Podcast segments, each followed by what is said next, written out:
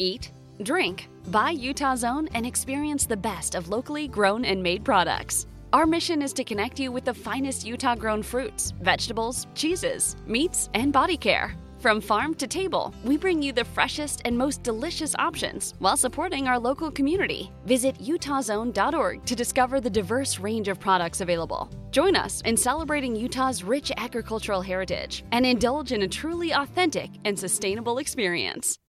Ultimamente ho preso in antipatia tutti quelli che parlano di futuro della psichiatria. Spesso quando mi chiedono qualche cosa al riguardo mi ritrovo a dire che la psichiatria del futuro semplicemente non esiste. Vi propongo quindi una breve riflessione al riguardo che in realtà non ha a che vedere solo con la psichiatria ma che forse può essere estesa a tutta la medicina. Non so se ci avete mai fatto caso, quando si parla di psichiatria del futuro si parla eh, solitamente di qualche cosa che è già presente ma che semplicemente non si applica ai nostri pazienti. Agli inizi di questo millennio, quando era ancora in scuola di specialità, sentivo parlare di psichiatria basata sulle evidenze, di telepsichiatria, di chetamina, di psichiatria olistica, di stimolazione magnetica transcranica, di psichiatria di precisione, di sistemi informatici applicati alla diagnosi e alla cura delle persone affette da disturbi mentali e di cambi di paradigma sulla diagnosi in salute mentale o anche di modifiche innovative alternative alla cura dei disturbi mentali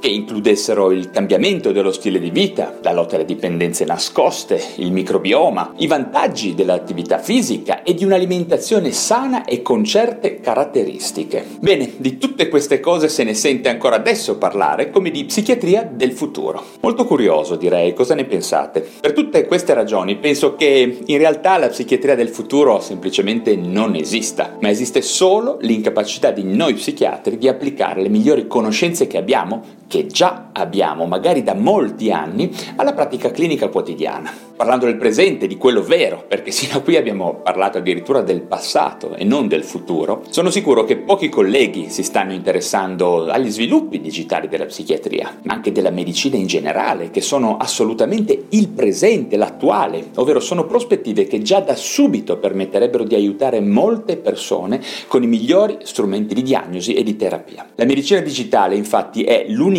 via percorribile per raggiungere una vera e propria medicina di precisione, ovvero quella che un tempo si definiva medicina olistica, di cui ancora tanti parlano, cioè di una medicina che inglobasse tutti gli aspetti bio-psicosociali dell'essere umano. Stiamo parlando quindi di un approccio che prende in considerazione tutti gli aspetti tipici, specifici ed unici di ogni singola persona, tutti i numerosissimi parametri biologici, psicologici e comportamentali, riferendoci quindi ad un sistema biologico di altissima complessità che semplicemente non può essere valutato secondo standard di elaborazione umani. Un unico operatore, ma anche un'equipe, la migliore equipe di lavoro, per raggiungere l'obiettivo di analizzare in maniera completa un caso clinico e di scegliere la migliore terapia o insieme di terapie possibili, non può non avvalersi di strumenti digitali che possano prendere in dovuta considerazione il maggior numero possibile di dati di quella certa persona per confrontarli con quelli di migliaia di altri pazienti.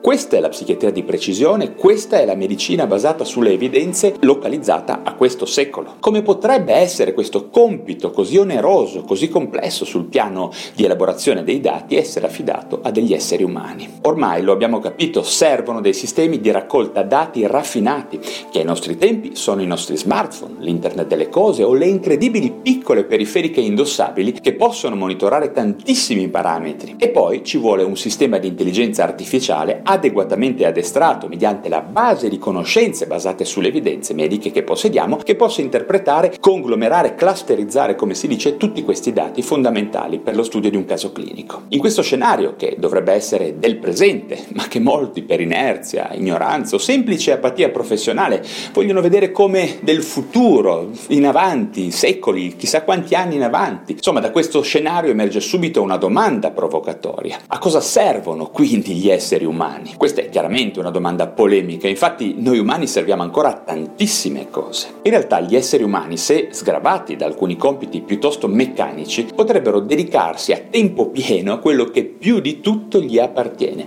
ovvero il lavoro relazionale, la relazione con il paziente, cosa che gli psichiatri ormai non fanno quasi più, nel momento stesso in cui paradossalmente sembrano più affezionati a fare il lavoro che dovrebbe essere invece affidato a delle macchine, cioè dei contenitori il più possibile complessi che raccolgono, cercano di ricordare tutte le possibili linee guida, sperando che almeno di linee guida si tratti, e poi avere un rapporto col paziente superficiale, immediato, che dura pochi minuti, quali linee guida si può applicare, quali dati vengono raccolti per cui queste linee guida possono poi effettivamente essere utili. Infatti è proprio così, sempre più psichiatri pensano di fare gli psichiatri senza entrare in relazione profonda con le persone. Vorrebbero loro stessi trasformarsi in algoritmi da un certo punto di vista, probabilmente per difesa, per paura della malattia mentale, perdendo completamente di vista che l'unica competenza realmente umana ed insostituibile dalle macchine chiaramente, è proprio quella della relazione, è la capacità di comunicare in maniera empatica con il prossimo. Per tutte queste ragioni dico che il futuro della psichiatria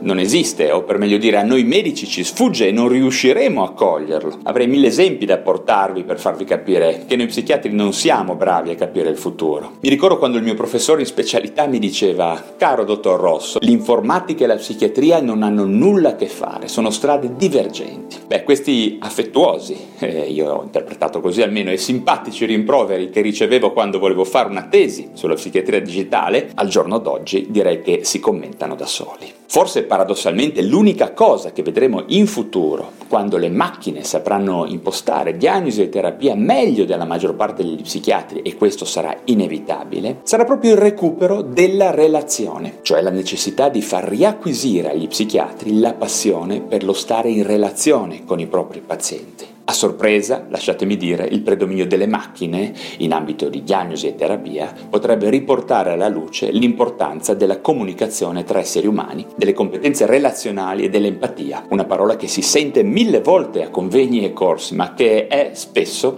completamente assente dalla pratica clinica reale. Bene, spero adesso di sentire qualche commento o aggiunta a questa mia riflessione, forse un po' provocatoria, forse un po' polemica, ma indubbiamente credo molto attuale. Bene, per oggi ho finito commento e se vi piacciono questi argomenti della salute mentale e delle neuroscienze sareste gentili a darmi un like e iscrivervi a questo mio canale YouTube o al mio podcast Lo Psiconauta, a seconda del canale digitale da dove mi state ascoltando. Non dimenticatevi anche di visitare il mio blog valerirosso.com dove troverete tantissimi articoli di approfondimento sulla psichiatria. Grazie davvero della vostra attenzione e ci vediamo al prossimo video.